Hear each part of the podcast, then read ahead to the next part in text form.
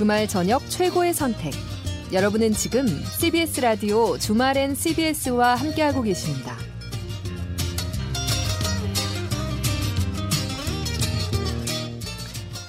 네, 주말엔 CBS 어, 간추린 뉴스 몇 개 전해드리겠습니다.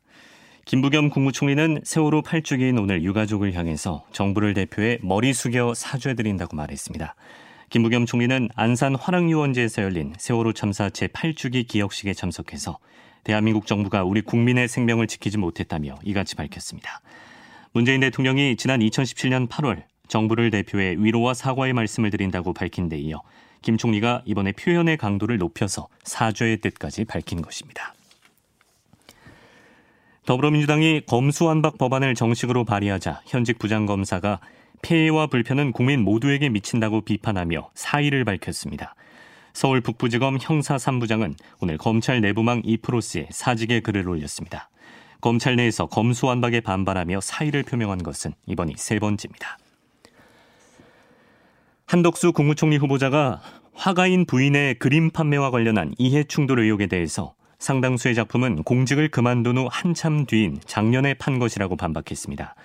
한덕수 후보자는 인사청문 준비단을 통해 당신은 공직에 갈 가능성이 없던 상황인데 업무 관련성이 있을 리 없다며 이같이 밝혔습니다. 특히 조성래 효성그룹 명예회장의 부인인 송모 씨가 그림을 구매한 것과 관련해서는 판매 시점은 후보자가 주미대사를 그만둔 후 8개월이나 지난 2012년 10월이라며 주미대사 업무와 효성그룹의 기업 활동과는 직접적인 연관성이 없다고 밝혔습니다. 중국의 독자 우주 정거장인 텐궁 건설 프로젝트를 지원하기 위해 우주로 발사된 유인 우주선 선저우 13호가 6개월 만에 오늘 오전 귀환 지점인 네이멍구 등펑 착륙장에 착륙했습니다. 선저우 13호의 우주인들은 중국 우주 개발 역사상 최장 기록인 183일 동안 우주에 머물면서 임무를 수행했습니다. 지구 도착 뒤 가장 먼저 캡슐 밖으로 나온 지휘관 자이즈 강은 기분이 좋다며 소감을 전했습니다. 오늘 오전 11시쯤 충북 괴산군 칠성면 괴산호에서 관광용 보트가 선착장 부근 바위를 추돌한 뒤 전복됐습니다. 이 사고로 승선자 8명이 다쳐 충북대병원 등으로 옮겨져 치료 중입니다. 사고는 이 보트가 연화협 구름다리에서 산막이 선착장 방향으로 운항 중에 발생한 것으로 파악이 됐습니다. 이상은 경향신문 제휴 CBS 노컷뉴스였습니다. 주말엔 CBS 2부 첫 곡으로 빅뱅의 봄, 여름, 가을, 겨울 전해드렸습니다. 빅뱅 그룹이 4년 만에 내놓은 신곡으로 또 화제를 모으고 있죠. 아, 그동안 뭐 시끌벅적한 그룹 아니었겠습니까? 뭐 멤버들의 군입대 이제 과정에서의 어떤 문제들, 또 버닝썬 사건, 예. 또 각종 사건에 휩쓸리다가 좀 재기를 시도하는 아, 그런 이번 앨범이 나왔는데 뭐 이전에 우리가 알던 빅뱅 노래랑은 좀 예, 느낌이 많이 달라진 것 같습니다. 어떻게 들으셨는지 모르겠네요. 7076번님께서 아, 우리는 언제쯤 30대 장관이 나올까요? 30대 예. 대통령, 30대 장관이 나올까요? 어, 일단 법적으로 30대 대통령은 아직은 안 되죠. 예. 아, 칠레처럼 우리도 좀 확실한 변화가 있었으면 좋겠습니다. 라고 예, 적어주셨습니다. 어떤 분께서는 왜 새벽에 주무시는 분 깨워서 인터뷰를 하냐라고 하셨는데 예.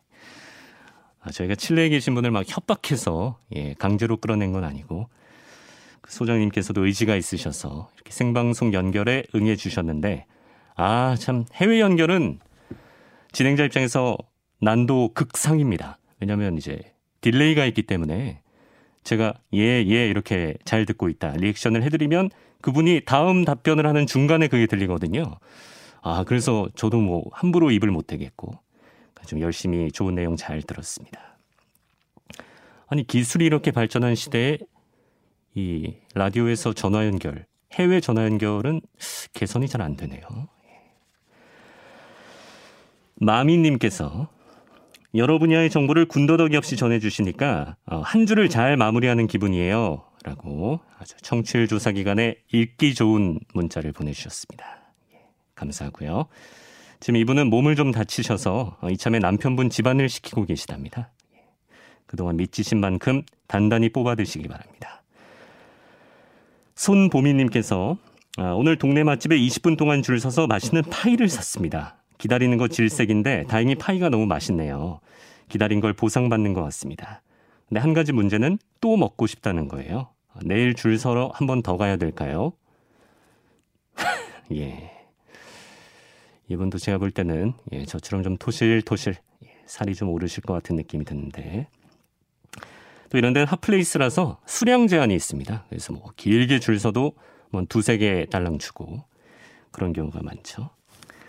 매일 드시면 뭐 건강에 딱히 좋지 않으니까 뭐 일주일에 한두 번 정도 가령 뭐 주말엔 CBS 하는 날이라든지 이렇게 적당히 챙겨 드시기 바랍니다. 잠 못 이루는 밤 이어갑니다.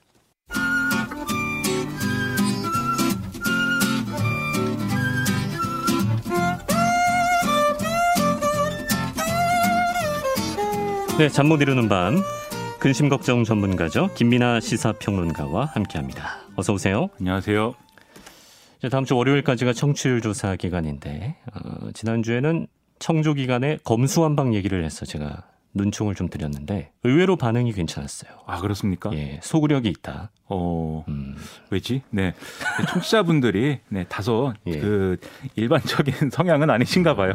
이렇게 좀 파이를 줄 서서 드시면서도 이렇게 정치권에 관심을 가지고 야 파이 맛있죠? 네 파이 맛있죠. 맛있습니다. 예. 네. 파이 하면 이제 어, 저 같은 이제 이 정치 뉴스 마니아들은 네네. 네, 파이 하면은 이제 파이를 키우자라는 아, 것은 예. 네, 성장 민심의 위주의, 파이라든지 네, 예. 성장 위주의 정책이다. 뭐 이런 생각이 들고 어, 수학을 전공하셨다면 파이는 3.14다. 그렇죠. 예. 네. 파이 하면 뭐가 떠오르십니까? 저는 또 이제 문학도 아니겠습니까? 아, 문학도까지는 아닌데 예, 네. 문과생이라서 네. 파이 이야기라는 또 작품이 떠오르네요. 모르겠네요. 네. 정말 저희가 매번 용두삼이처럼 끝에 가면 시간이 모자라는데도 아, 이런 쓸데없는 잡담을 포기를 못합니다. 좀 예열을 해야 되지 않겠습니까? 심각한 얘기 할 건데. 그렇습니다. 예, 마음의 준비 단단히 하셨죠, 여러분? 예. 오늘은 어떤 얘기 준비하셨나요? 역시 그 얘기 해야죠 또. 네. 총리 후보자와 장관 아. 후보자들에 대한 네, 고민 어떻게 해야 되나. 청문회 시즌에 뭐 당연히 있는 일이지만 이번에도 뭐 이런저런 얘기들이 워낙에 많아서 네, 일단 내각 인선에 대한 총평부터 좀 듣고 가겠습니다. 이 내각 인선에 대한 이제 총괄적인 어떤 어, 이 인사 원칙이랄까요. 그 윤석열 당선인이 계속 얘기를 했죠. 음, 지역 안배라든지 뭐 할당이라든지 뭐 성별 나이 이런 거 나는 안 본다. 실력 본다. 네, 오로지 실력만으로 인사를 할 것이다. 그렇게 하면 결과적으로 모든 이제 인사를 그렇게 실력 위주로 해서 모아놓으면은 이런 안배라든가 이런 균형이라는 건 저절로 맞춰질 것이다. 예. 이렇게 얘기를 했습니다. 안 맞춰줬어요.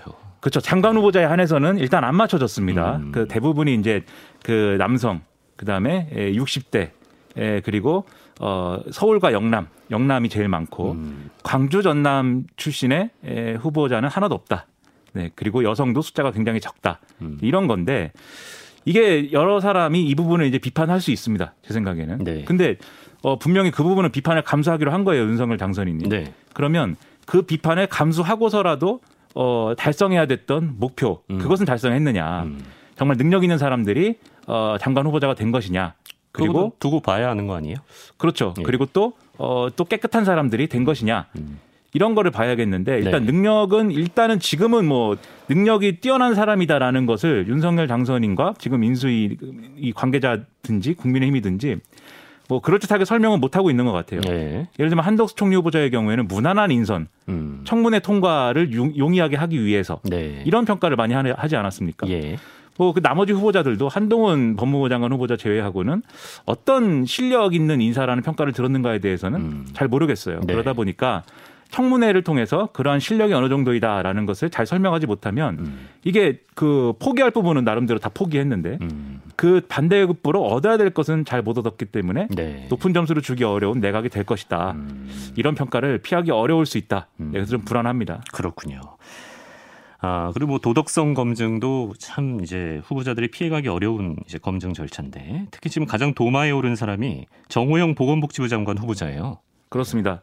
말씀하신 대로 이 도덕성 문제가 늘 정권 초기에 이제 인사 논란에서 늘 등장하거든요. 네. 그리고 늘 등장해서 이 도덕성 문제가 어떤 형식으로 이제 좀 이 회자되느냐에 따라서 그 정권의 성격이 처음에 규정이 돼 버려요. 아. 이게 그래서 대통령 퇴임할 때까지 계속 얘기가 됩니다. 예, 예. 그래서 첫 인선이 굉장히 중요한데 네. 지금 문제가 되는 게 지금 말씀하신 대로 정호영 보건복지부 장관 후보자의 딸하고 아들 이 문제죠. 그래서 크게 이제 입시 문제인데 어 경북대 병원의 진료처장, 병원장을 정호영 후보자가 연이어 맡은 그 시기에 이 딸과 아들이 다른 대학에 다니다가 경북대 의대에 편입을 했다 이 음. 내용입니다. 예. 그리고 또 경북대에서 봉사활동을 한 게 서류 평가에 반영이 됐다. 음. 그러니까 아버지가 이 어, 병원장이나 이런 중요 직책에 있는 그 병원에서 또 봉사활동을 했다. 음. 그리고 어 그다음에 이제 딸인 이 딸의 경우에는 이 편입 시험을 볼때 어 이 정호영 후보자하고 이 직간접적으로 인연이 있는 인사들이 평가위원으로 참여를 해서 구술 평가 면접에서 면접에서 이제 만점 준 것이다.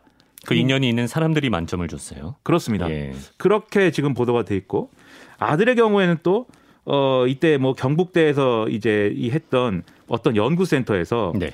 3개월간 매주 40시간씩 학생 연구원으로 근무한 내용을 이게 2015년도에 근무를 했다는 건데 어. 그거를 2018년도 이제 학사 편입 지원서에 적어낸 거예요. 네. 그런데 이 40시간씩 3개월간 매주 40시간씩 근무할 때 어. 당시에 경북대 전자공학부를 다녔거든요. 예, 예. 그러니까 경북대 전자공학부를 다니다가 네. 의대로 편입을 한 거예요. 2018년에. 예, 예. 2015년에 그러면은 이 일, 주당 40시간을 일하려면은 어. 수업을 제대로 들었을까라는 의문이 좀 들지 않습니까? 직장인 스케줄인데. 그러니까요. 예. 찾아보니까 여섯 과목에 19학점을 수강을 했고 그리고 공부를 잘했나 봐요. 학기 네. 말네 과목이 다 A 플러스. 평균 학점 4.23점이더라. 어.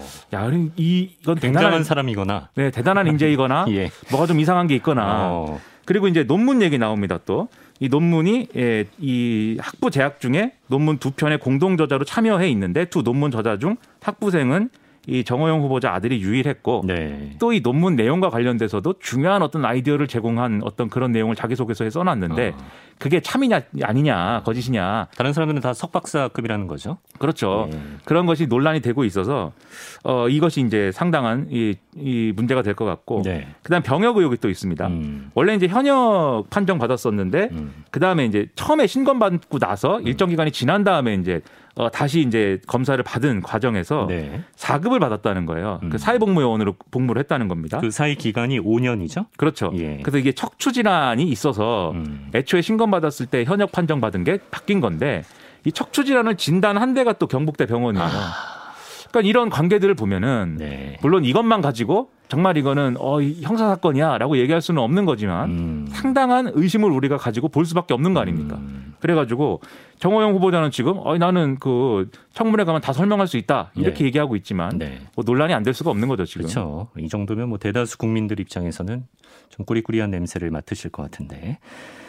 아, 지금 이 이슈를 조국 전 장관 의혹과 비교하는 시각도 있더라고요. 언론 보도도 많이 나오고. 그렇습니다. 지금 언론 보도 나오는 걸 보면 뭐 어, 양쪽에서 다 그런 얘기를 하는 거예요. 그래서 이제 지금 더불어민주당 지지자이신 분들 중에 일부는 조국 전 장관은 막 이렇게 이런 의혹만 나와서 나왔는데도 수사를 막 해가지고 어, 사실상 이제 어, 굉장히 어려운 지경에 몰아 넣었는데 왜 이 사람은 수사 안 하냐? 네. 막 이렇게 쓰고 있고 네. 그 다음에 반대쪽에서는 또 예, 이거 그냥 방치하다가는 제2의 조국 될 수 있다. 예. 그러니까 빨리 지금 사퇴를 시키든가 정리해야 된다. 음. 이 우리 CBS 라디오 한판 승부 출연하시는 진중권 교수님 있지 않습니까? 네, 네. 예, 그뭐 페이스북에 자꾸 뭘 쓰면은 어. 어 뭐라고 얘기했다는 게 자꾸 보도가 되잖아요. 네, 그렇죠, 그렇죠. 저 참 신기합니다 그것도. 근데 예. 오늘도 보도가 됐어요. 어 조국의 길을 가, 나 보다 뭐 이렇게 썼대요 또. 어, 예. 그러니까 양쪽에서 모두 조국 전 장관 얘기를 하는 거예요. 그러네요. 근데 저는 이걸 보면서 네. 분명히 이 의혹이 조국 전 장관 의혹과 연결되는 지점이 분명히 있습니다. 비슷한 형태가 있어요. 그게 입시 네. 비리와 관련돼서. 예. 근데 앞으로 모든 입시 비리는 특히 아빠 찬스 이런 거는 네. 계속 조국 전 장관 문제로 설명을 해야 되는 것이냐. 음. 우리는 조국 전 장관 문제를 거론을 안 하면은 사회 문제를 얘기를 못 하는 거냐. 저는 네. 이런 의문까지도 들어서 네. 어떻게 이 얘기만 계속 하겠습니까? 이런 거 말고 음. 이런 거 어, 우리가 당했으니까 당신들도 당해봐라 라든지 또는 어, 우리가 문제 제기했으니까는 이번에는 어, 우리가 욕 먹지 않도록 빨리 이 처리하자 뭐 이런 거 말고 음.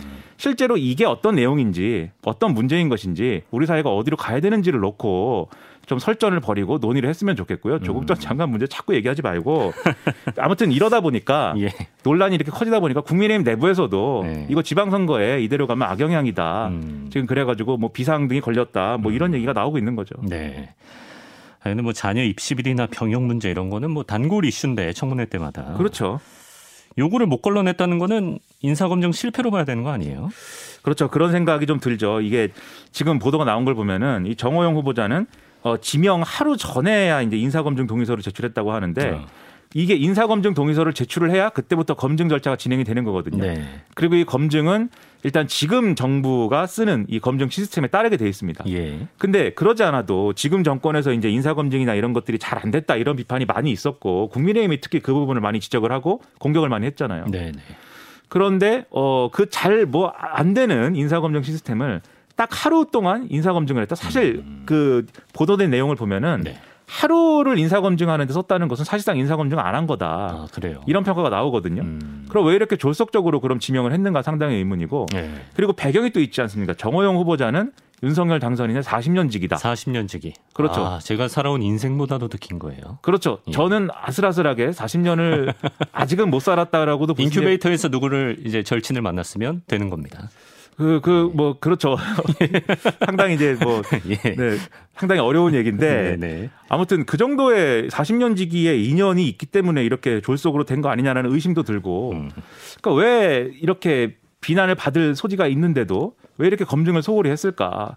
이것을 검증을 못했다는 것이 상식적으로 납득이 되는가? 음. 여러 얘기 나오는 거죠. 그래요. 사퇴설 얘기도 나왔더라고요. 한 신문에서. 그렇습니다. 이제 일부 언론에서 보도를 했습니다. 이건 정호영 후보자하고 이제 통화를 한 어떤 사람의 이제 주장을 빌어가지고 확인을 했다 이렇게 보도를 한 건데 네. 음. 통화를 하면서 아 내가 사퇴해야 될 것 같다 자식들을 위해서도 그렇고 예.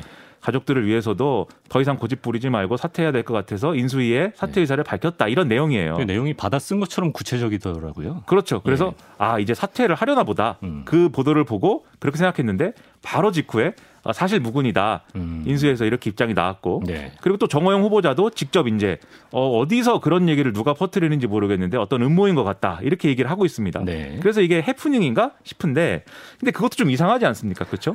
보도가 그렇게 구체적으로 나왔는데 아니 된 굴뚝에. 그렇죠. 예. 누가 그렇게 뭐 사퇴서를 지어냈겠습니까? 음. 그거를 잘 이해가 안 되는데 그래서 일각에서는 이런 의문도 있어요. 이런 의심도 있어요.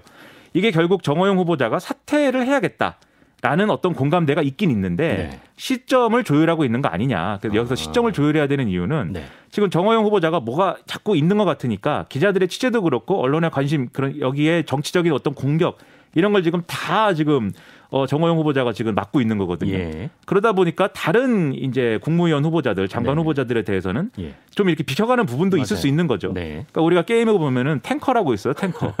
그래서 다, 이 적의 어떤 그 공격을 예. 막는 캐릭터가 있고, 음. 그다음에 공격을 하는 또 공격수 캐릭터가 있고, 뭐 이런 그렇죠. 식이지 않습니까? 예.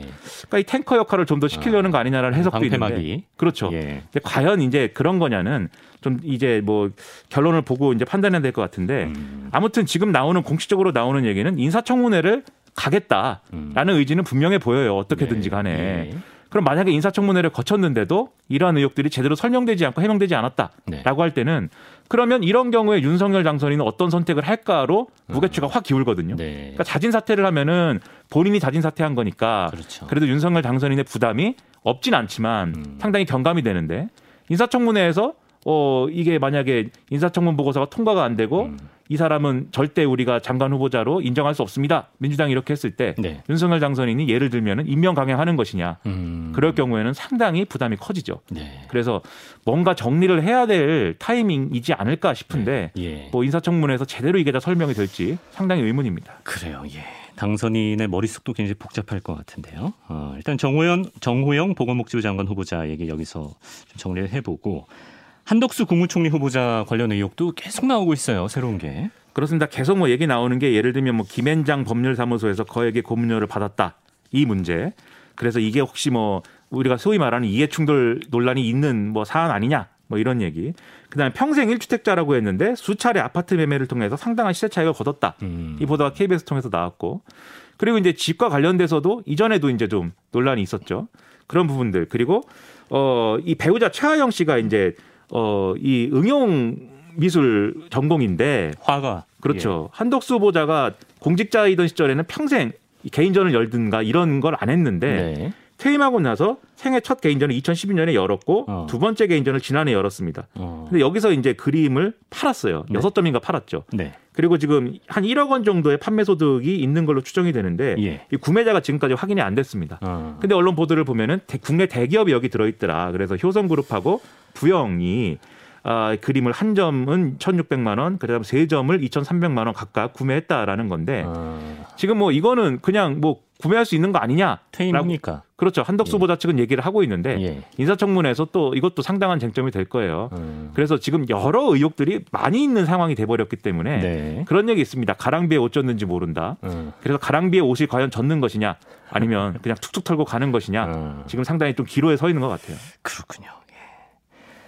예. 한동훈 법무부 장관 후보자 소식도 한번 보겠습니다. 이번 주에 가장 좀 쇼킹한 소식이었는데 어떻게 뭐 적절한 선택이라고 보시나요?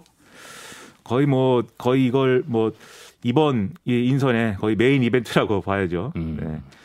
어, 한동훈 후보자의 경우에는 다 떠나서 일단 당선인의 최측근이다. 이거를 누구도 부정하지 못합니다. 그렇죠. 예. 이 최측근인데 네. 대통령의 예를 들면 대통령의 최측근을 법무부 장관을 시켰을 때 네. 논란이 안 된 적이 단 한 번도 없어요. 아 그래요. 그 조국 전 장관도 마찬가지죠, 사실. 음. 그 이전에 예를 들면 이명박 정권, 박근혜 정권 때도 마찬가지입니다. 네. 네. 그래서 이 논란을 다시 반복하는 인사를 한 거예요, 지금. 예. 그래서 이거 이것부터가 사실 문제고 그다음에 법무부 장관으로서의 이제 능력이 검증된 것이냐도 따져봐야 될 필요가 있어요. 왜냐하면 한동훈 후보자는 어쨌든 유명한 검사 출신이죠. 특수부 검사 출신인데 음. 이 검사가 하는 일은 어쨌든 수사를 하는 거지 않습니까? 그렇죠. 특수수사를 굉장히 잘한다. 근데 그 능력은 인정이 된 것 같은데 음. 어떤 방향이든지 간에. 네. 근데 법무부 장관의 능력인가 그것은 음. 그건 아니지 않습니까? 예, 예. 법무부 장관은 어쨌든 뭐 어, 일부의 표현에 의하면은 칼끝 칼을 휘두르는 사람이 아니고 칼끝의 방향을 이렇게 다스리는 사람인데 네, 네. 과연 그것이 잘 맞는 것이냐 음. 의문이 될 수밖에 없어요. 예. 그러다 보니까 윤석열 당선인이 이 법무부 장관 후보자로서의 소양을 설명해 달라니까 이렇게 얘기했습니다. 영어를 잘한다. 그러니까요. 갑자기. 그렇죠. 예. 그래서 global standard에 맞는 법무 행정을 어, 할 것이고 예. 또 법무 행정이 경제 발전에 또 도움이 될 것이다. 어. 그왜 그런 건가는 잘 모르겠는데 예. 하여튼 윤석열 당선인도 설명하려다 보니까 영어 얘기 나온 거죠. 뭐 얼마나 잘하길래 이렇게 얘기하나요? 그러게 말입니다. 좀 궁금하긴 합니다. 예. 미국 변호사 자격증도 있는데. 예. 그리고 여기에 더해가지고 최근에 정치적 국면이 또 고약한 게 있어요. 이게 민주당이 계속해서 이제 검수한박에 대해서 거의 물러날 생각이 없지 않습니까 음. 그렇죠. 지금. 예. 그리고 검사들이 막 집단 반발하고 이러면서 더더욱 물러서기 어려운 국면이 됐는데 네. 그런 국면일수록 사실 이 차기 정권을 맡아야 될 윤석열 당선인이 이 김을 좀 빼줘야 될 필요가 있거든요. 음. 협상의 공간을 마련을 하고 뭔가 거기서 문제를 풀 수 있는 어떤 수단을 모색해 봐야 되는 거 아닙니까? 네. 근데 한동훈 후보자를 이유가 어쨌든지 간에 등장하면서 한동훈 후보자가 등장하면서 이제는 아무도 이거를 손댈 수 없는 그런 초강수죠. 초강수. 그렇죠. 예. 손댈 수 없는 문제가 됐어요. 폭주 기관차 세 개가 지금 한 점을 향해서 달리고 있습니다. 예. 이거를 방치를 해야 되는가는 상당히 의문인데 아, 누구도 지금 브레이크에 걸 생각이 없기 때문에 네. 이런 인사는 바람직하지 않다고 저는 생각합니다. 예. 좀 민생도 힘겨운 요즘에 참 국민들은 답답할 따름입니다. 한동훈 후보자 인사청문회에서는 일단 지금 재산과 관련해서 의혹들이 나오고 있죠. 그렇습니다. 지금 이제 집 문제가 또 얘기가 돼요. 그래서 어 지금 서초구에 삼풍 아파트를 소유하고 있고 이걸 전세를 줬는데 어 지난해 12억 2천만 원을 받았는데 1년 만에 5억 3천만 원을 인상한 17억 5천만 원으로 전세금 올렸다라는 거예요. 근데 2020년에 법 개정된 거에 의하면은 임대료는 직전 계약의 5%를 초과해서 인상할 수 없으니까 법 위반 아니냐라는 건데 네. 한동훈 후보자는 아니다 라고 얘기를 하고 있습니다. 음, 아니다라고 하는 사연이 좀 복잡합니다. 네. 원래 살던 사람이 나간다고 그래가지고 예. 보증금을 시세대로 올려서 부- 이걸 주려고 했는데 네. 나간다던 사람이 다시 들어와 산다고 하더라. 어, 그래서 나는 이미 이걸 시세대로 올렸는데요 하니까 네. 그것도 좋다고 하더라. 어. 그래서 뭐 그게 대- 계약이 그냥- 한번 끝났다가 다시 들어왔다는 건가요? 그렇죠. 예. 그렇기 때문에 임대차법에 지금 어, 이 적용 대상이 아니다 라는 거예요. 음, 그래서 이것은 뭐 논란은 되겠으나 법 위반 사항으로 볼 거냐 아닐 거냐는 지금 한동훈 후보자 얘기대로 하면은 의문이 좀 있는 거거든요. 네. 그래서 이게 핵심적인 어떤 뭐 낙마 포인트가 될 것이냐 그렇지는 않을 것 같은데 음. 논란이 있겠죠 이게 음, 그렇군요. 또 어떤 게 쟁점이 될 거라고 보십니까? 아무래도 검찰 얘기가 나올 수밖에 없습니다. 왜냐하면 한동훈 어, 후보자가 검사 시절에 했던 모든 검찰 수사의 내용들이 다 다뤄질 거예요. 국정농단 수사부터 시작해서 조국 전 장관 수사, 전직 대통령들 수사, 그다음에 본인이 연루됐던 채널 A 사건 문제 다 끌려 나와 가지고 네. 거기에 대한 모든 정책 평가가 또 반복될 것인데 네. 마치 우리가 몇 년 동안 본 검찰 관련 이 어떤 여러 가지 상황들의 종합판을 다시 한번 보게 될 겁니다. 아. 한동훈 후보자가 근데 예. 말을 또 잘해요. 네. 어그 지난번에 이게 법무부 장관 후보자 지명되고 나서 하는 얘기나 이런 거 들어보시면 알겠지만 네, 네. 윤석열 당선인보다도 말을 훨씬 잘합니다. 그리고 영어도 잘하는데 우리말도 잘합니다. 그렇죠. 예. 한국 한국어도 잘하고 영어도 잘하고 음. 그리고 이제 어 모든 이 수사에 대해서도 본인이 할 말이 있을 거 아닙니까? 음. 본인이 한 수사는 정당했다라는 논리. 그리고 채널 A 사건에 대해서는 자기가 피해자라는 논리. 그런 것들을 굉장히 강하게 주장할 것인데 네. 그렇게 되면은 채널 A 사건, 특히 채널 A 사건과 관련돼서 한동훈 어, 후보자가 뭔가 연루돼 있다라고 믿는 더불어민주당 지지층은 지지층대로 막 결집을 할 것이고 네, 네. 그리고 이게 결국 검찰 문제 이런 것들은 문재인 정권의 어떤 그 이슈잖아요, 사실. 네. 아직은 윤석열 정권이 들어서지 않았기 때문에 예. 아직까지는 문재인 정권에 대한 어떤 평가에 들어가는 그런 이슈들인데 네. 다시 생각이 날 거예요, 그 시절이. 네. 이른바 추윤 갈등이 막 벌어지고 뭐 이런 시절이 다시 생각이 나기 때문에 네. 국민의힘 지지층도 결집하고 예. 그리고 이거를 사실 국민의힘은 지금 한동훈 후보자가 지명된 거에 대해서 국민의힘 내에서도 지금 당황스러워하는 기색이 있는데 음. 인사청문회에서 한동훈 후보자가 막 공격을 하면 그거를 빌미로 해서 지방선거를 치를 때이 음. 지방선거를 이전 그러면 지방선거 때는 이제 윤석열 정권이죠. 예. 전 정권에 대한 평가로 치를 수 있는 어떤 그러한 소재 중에 하나로 활용할 거예요. 아, 예. 그러니까 일종의 정권 심판론의 연장전처럼 치르고 싶은 마음이 있을 텐데 네. 그걸 소재로 활용을 할 거거든요. 음. 그러면 이제 이 그 소재로 활용하는 것에 핵심이 검찰 문제가 되기 때문에 네. 결국은 빠져나올 수가 없어요. 검찰 문제로부터. 심지어는 제가 진짜 잠이 안 오는 건 뭐냐면 네. 향후 5년간 계속 검찰 얘기만 해야 될 수도 있다.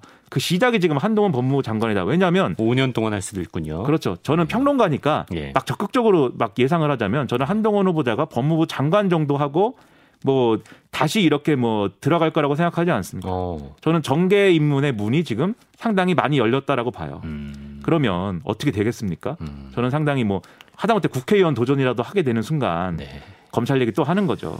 그렇게 되는 게 과연 우리한테 바람직할까? 전 다른 얘기 할 것도 많은데 네. 계속 이 얘기만 해야 될까는 상당한 의문과 회의가 어, 지금 있습니다. 커리어에 대해서 약간 회의감을 갖고 계시군요.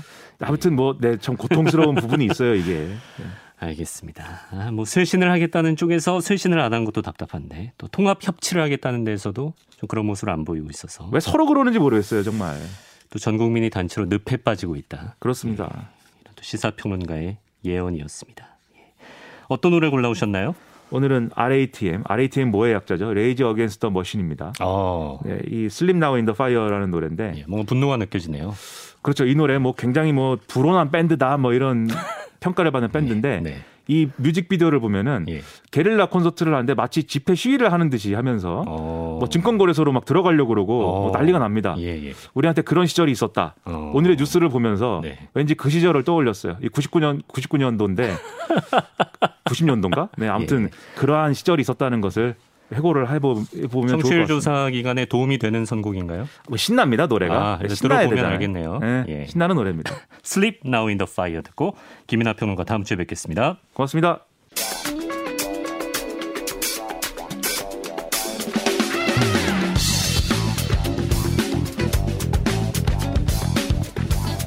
네, 주말엔 국제 뉴스 조윤주 외신 캐스터와 함께합니다. 어서 오세요. 네, 안녕하세요. 자, 러시아의 우크라이나 침공 소식을 보겠습니다. 지난 2월 말에 러시아가 침공을 했으니까 네, 이제 벌써 시간이 꽤 흘렀고 아직도 종식이 요원해서 네, 안타까운 상황인데요. 아, 볼로디미르 젤렌스키 우크라이나 대통령이 어, 푸틴 러시아 대통령이 전술 핵무기를 사용할 수도 있다 이런 경고를 내놨다고요? 네, 그렇습니다. 아, 젤렌스키 우크라이나 대통령이 푸틴 러시아 대통령의 아, 전술 핵무기 사용 가능성을 언급하면서 전 세계가 미리 대비할 필요가 있다 이렇게 강조했습니다. 에, 젤렌스키 대통령은 미국 CNN 방송과 인터뷰에서 러시아의 전술 핵무기 사용 그런 가능성은 아, 뭐 진짜 정보가 아닐 수도 있, 있긴 하지만 그러나 사실일 수도 있다. 그래서 전 세계 모든 국가가 우려할 사안이라고 아, 지적했습니다. 그럼 이게 현실이라면 모두가 우려해야죠. 네, 예. 맞습니다. 그래서 우크라이나뿐만 아니라 이건 전 세계 문제라고 생각한다는 입장도 밝혔고요. 네. 사실 이제 러시아가 핵무기를 사용할 가능성이 있다는 얘기가 계속해서 나오고 있는데 네. 우크라이나 대통령까지 이런 얘기를 하니까 좀 더 긴장감이 높아지는 건 사실인 것 같습니다. 음, 푸틴 대통령은 이 우크라이나 침공하기 전부터 핵무기 운용 부대 경계 태세를 대폭 강화할 것을 지시했었고요. 그래서 더욱더 그런 우려가 있었습니다. 여기에다가 서방의 대규모 군사 물자 지원과 우크라이나의 그 강한 저항에 부닥치면서 전세가 러시아가 원하는 대로 흘러가지 않자 결국은 이런 핵무기 카드를 꺼내지 않을까라는 우려가 나오는 것 같은데요. 네. 최근에 러시아 해군의 자존심인 흑해 함대 기함인 모스크바호가 침몰하면서 푸틴 대통령에게 큰 상처를 줬다라는 평가가 맞아요. 나오고 있습니다. 네. 어, 이 사건에 대해서 우크라이나 쪽에서는 우크라이나가 미사일 공격을 해서 이 모스크바호를 침몰시킨 거다라고 주장을 하고 있는 반면에 음. 러시아 쪽에서는 탄약 폭발 때문에 자체적으로 침몰했다면서 음. 서로 다른 주장을 하고 있습니다. 네, 러시아가 큰 타격을 입은 것은 분명하지만 양측의 그 사고의 원인에 대한 해석이 네, 엇갈리고 맞습니다. 있습니다.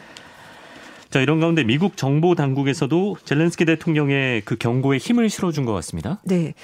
윌리엄 번스 중앙정보국 CIA 국장이 강연을 통해서 러시아가 지금까지 군사적으로 굉장히 어, 직면한 그런 여러 가지 사항, 좌절감 이런 걸 봤었을 때 전술 핵무기 또는 저위력 핵무기를 최우수단으로 사용, 사용 할 가능성을 아. 그 누구도 가볍게 볼 수가 없다라고 말했습니다. 예. 네, 사실 뭐 여러 차례 말씀을 드렸습니다만 우크라이나 침공이 발생하기 전까지만 하더라도 음. 설마 침공하겠어.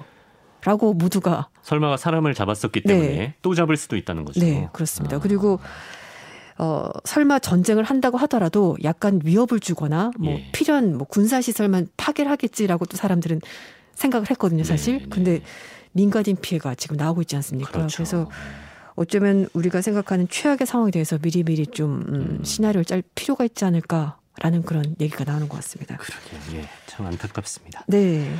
자, 그 러시아의 자존심이라고 불리는 그 해군 함대 기함 이제 모스크바호가 네. 이제 침몰된 소식을 전해주셨는데 앞서 짧게. 근데 어, 이에 대한 보복 성격인 것 같아요. 러시아가 다시 수도 키이우 공격을 재개했다고요? 네, 그렇습니다. 어, 사실 러시아는 굉장히 단시간에 수도를 함락할 거라 생각을 했었는데 그게 뜻대로 흘러가지 않았고요. 우크라이나군의 저항이 굉장히 거셌습니다. 네. 그래서 일단 한 발 물러났다가 다시 키우 인근에 결집을 하면서 공세를 강화하겠다는 보도가 나오고 있는데요. 음. 말씀하신 것처럼 이 모스크바함 침몰에 대한 보복 성격이 아니냐라는 해석이 나오고 있습니다. 네.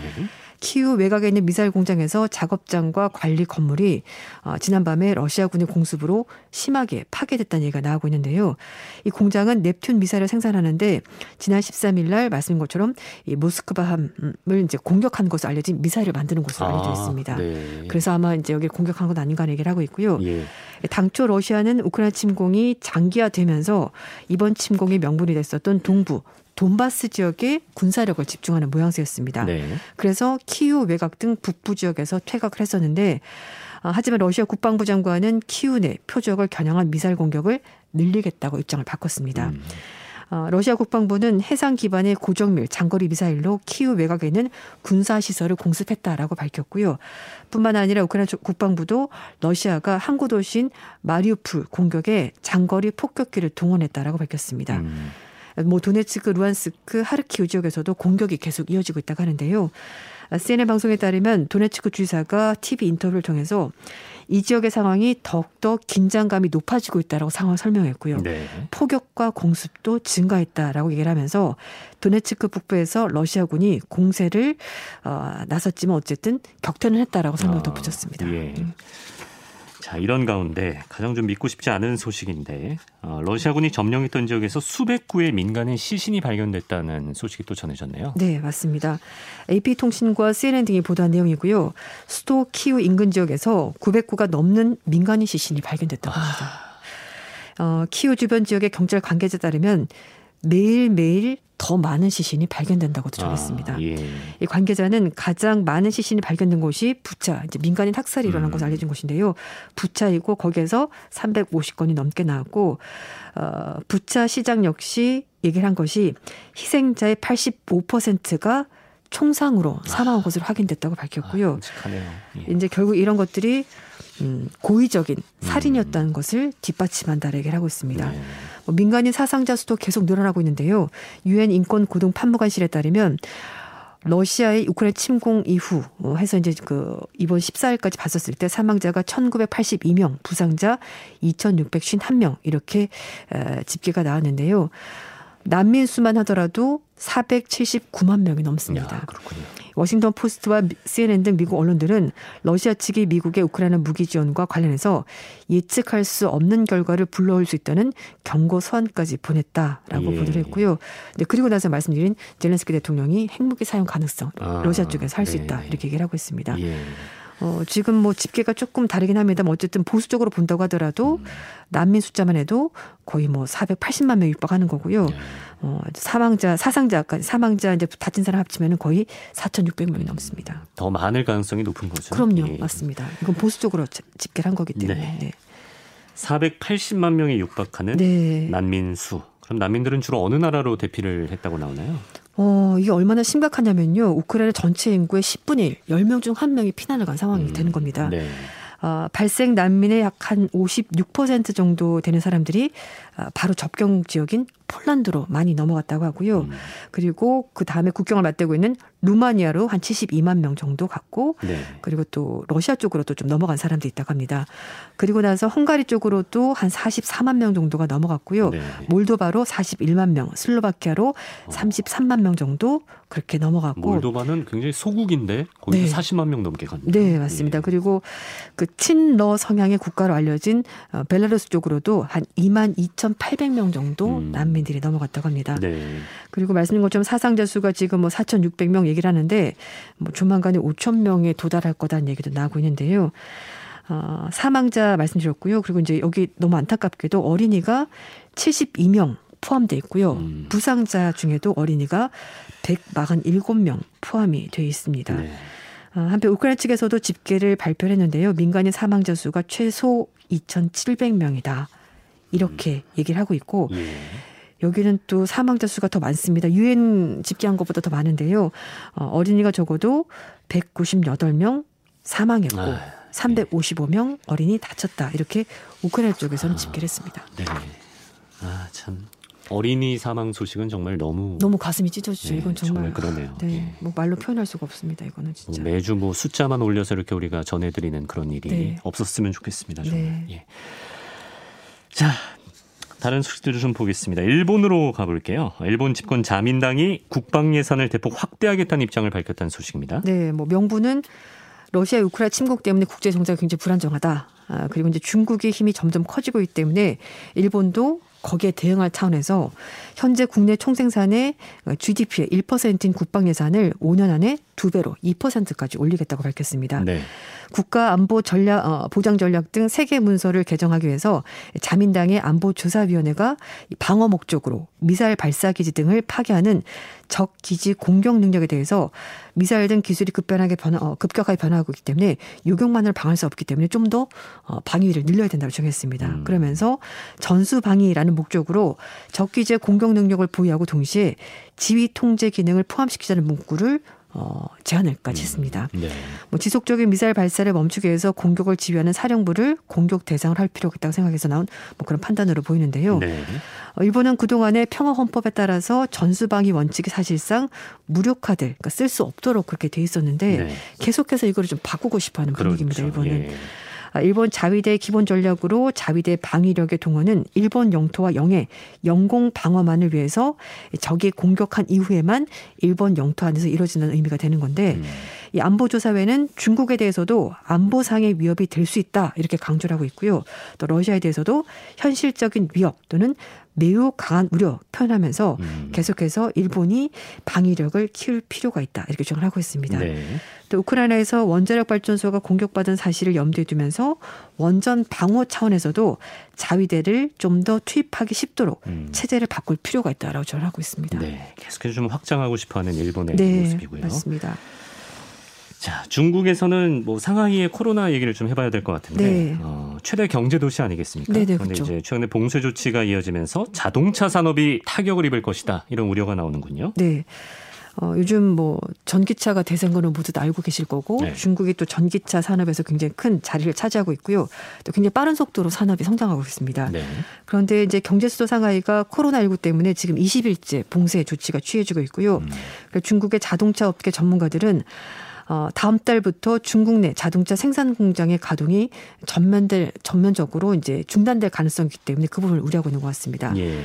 화이 인텔리전스 차량 솔루션 소비자 부문의 최고 경영자가 상하이의 생산 시설이 조업을 재개하지 않는다면은 5월 달 이후로 관련된 공업 분야의 모든 공급망 가동이 중단될 수 있다라고 주장했습니다. 음. 특히 자동차 산업의 타격이 우려가 된다면서 경제적 손실 그리고 그걸로 인해서 치료되는 여러 가지 대가가 굉장히 클 거라고 경고했습니다. 네. 어, 이미 일부 기업들이 이번 달 중순부터 상하이 공급망 봉쇄로 생산이 중단된 상태라고 설명했습니다. 예. 그리고 전기차 스타트업인 샤오퐁의 관계자는 상하이와 주변 지역 공급망 업체가 이 조업 재개 방법을 찾지 못한다면은 5월 달에 중국의 완성차 공장 가동이 전면 중단될 수도 있다고 경고했습니다. 그리고 중국의 자동차 공업협회 관계자도 전면적인 셧다운이 셧다운을 초래하지는 않겠지만 어쨌든 상하이 그리고 지린성의 조업 중단이 계속 이어지게 되면 네. 중국 자동차 전반에 대해서 어, 좀 부정적인 영향을 미칠 수밖에 없다라고 음. 설명을 했습니다. 네. 어, 상하이에서 코로나19가 확산되면서 지난달 28일부터 지금 20일째 봉쇄 조치가 계속 이어지고 있는데요. 하루에 2,100대를 생산하는 테슬라 공장이 지금 3주 가까이 조업을 중단한 상태라고 합니다. 네. 뭐 상하이는 테슬라뿐만 아니라 뭐 미국, 독일, 중국 뭐 토종기업 업체가 연간 283만 3천 대 정도 되는 어, 그런 제품을 생산하는 중국의 제2의 자동차 생산지인데요. 우리나라 기업들도 뭐 다 엮여 있을 거예요. 네, 맞아요. 예. 그래서 이제 그 타격이 더클 것으로 보이고 네.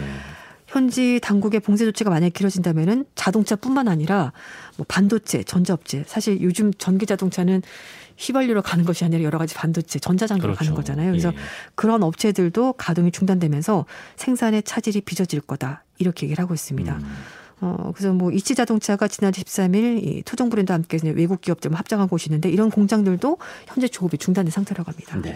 좀 뒤늦게 코로나로 인한 좀 어려움을 겪고 있는 중국의 모습이었고. 네.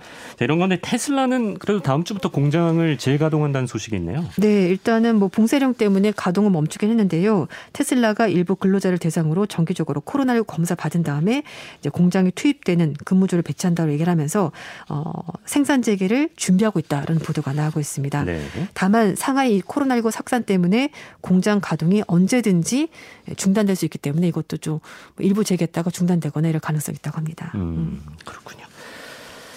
자, 어, 내일이 부활주일입니다. 네. 어, 근데 관련해서 좀 참신한 소식이 나왔는데 예수님의 사망 원인이 네. 어깨 탈골로 인한 동맥 파열이다. 가끔 이렇게 성경에 있는 그 이야기들을 과학적으로 접근하는 그런 컨텐츠들이 네, 있는데 이런 맞아요. 연구 결과가 나왔다고요? 그렇습니다. 뭐 어, 예수도 이제 인간이었기 때문에 그 음. 육체적인 고통을 다 감당할 수 없었을 거란 이제 가정하에 얘기가 나오는 건데요. 어, 말씀하신 것처럼 이 골고타 언덕을 오르면서 어깨가 탈구가 됐고 그 상황에서 십자가에 매달리면서 결국은 동맥 파열이 왔다는 연구 결과가 나왔습니다. 어, 영국 언론에 보도한 내용이고요. 영국의 국민보건서비스 어, 트러스트 소속의 대학병원의 신경과 의사 출신으로 은퇴하고 나서 신부가 된 패트릭 폴리치노가 이 가톨릭 의학 계간지 최신호의 예수의 죽음에 대해서 분석한 논문을 실었다고 하는데요. 네. 어, 예수의 시신을 감싼 것으로 알려진 토리노 수의에 대해서 법의학자와 어, 의학자들이 같이 연구를 수행해봤더니 토리노 수의. 네. 예, 예. 그 어, 예수가 돌아가시고 나서 시신을 감쌌던 네, 그 천을 네. 말하는 겁니다. 예. 아, 1980년대에는 토리노 수의 제작 연대가 중세 시대라는 진 논란이 있었는데요. 2010년에 다시 이뤄진 조사에서 수위의 천이 예수 시기와 맞아 떨어진다. 예수가 음. 살았던 시기가 맞아 떨어진다. 네. 결과가 나왔습니다. 아, 이 조사 결과에 보면 수위에 새겨진 예수의 형상을 보면 오른팔이 왼팔보다 10cm 가량 늘어나 있다고 하는데요. 음. 그래서 결국 이걸 가지고 오른쪽 어깨가 탈구된 흔적이다. 이렇게 해석을 한 겁니다. 네. 그러면서 오른쪽 어깨가 탈구된 상태에서 십자가에 매달리는 바람에 쇄골 하동맥이 찢어져서 심각한 내부 출혈이 있었고 음. 그래서 결국은 사망했을 것이다 이렇게 음. 주장하는데요. 네. 당시 예수의 흉곽과 폐 사이의 공간에 1.7리터 이상의 피가 고여 있었을 것이라고 음. 전문가들은 굉장히 구체적으로 주장을 했습니다. 네. 성경에도 보면은 예수의 죽음을 확인하기 위해서 로마 병사가 창으로 예수의 옆구리를 찔렀는데 그때 피와 물이 같이 흘러나왔다라는 아. 기록이 있습니다. 네. 그래서 플리티노는 이를 통해서 내부 출혈이 있었다는 점을 설명할 수가 있다. 음. 이렇게 얘기를 하고 있습니다. 네. 뭐 모태 신앙이기도 합니다만 저는 가끔 이렇게 과학적으로 접근해서 네. 뭐 홍해의 기적이 일어난 위치를 추적하는 뭐 이런 콘텐츠들 네. 가끔 보면 재밌을 때가 있어요. 맞습니다. 네, 부활 주인입니다 내일이. 네.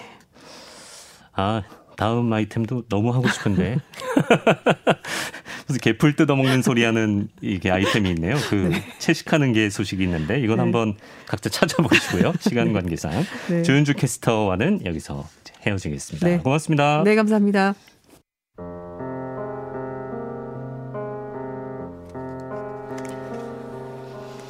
우크라이나를 해바라기의 나라라고도 하는데 어, 해바라기 밭이 쫙 이렇게 드넓게 펼쳐진 장면으로 아주 각인된 영화죠. 해바라기의 메인 테마곡 오늘 끝곡으로 남기겠습니다.